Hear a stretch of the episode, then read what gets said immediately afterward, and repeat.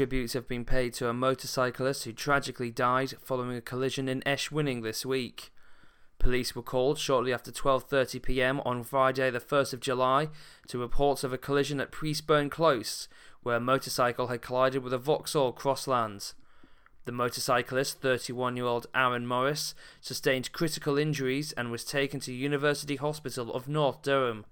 Sadly, Aaron died from his injuries several hours later.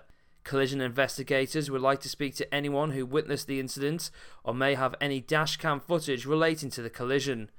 Anyone who can help is asked to call Durham Constabulary on 101, quoting incident number 160 of July 1st.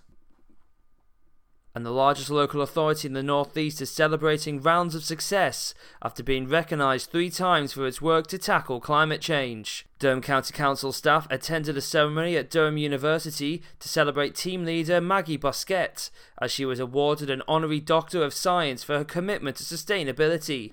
An environmental campaigner since 1989, Maggie has led the climate change team for 27 years, working to deliver a multi million pound programme of sustainability, energy, and carbon initiatives.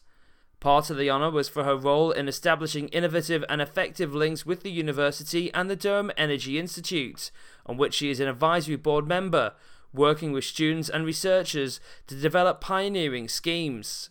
Council teams also had a night of success at the MJ Awards after winning Best Electric Vehicle Charging Project for the Council's work on the scaling of on street charging initiative, and the Council was highly commended finalists in the Digital Transformation category for its innovative use of technology to tackle litter.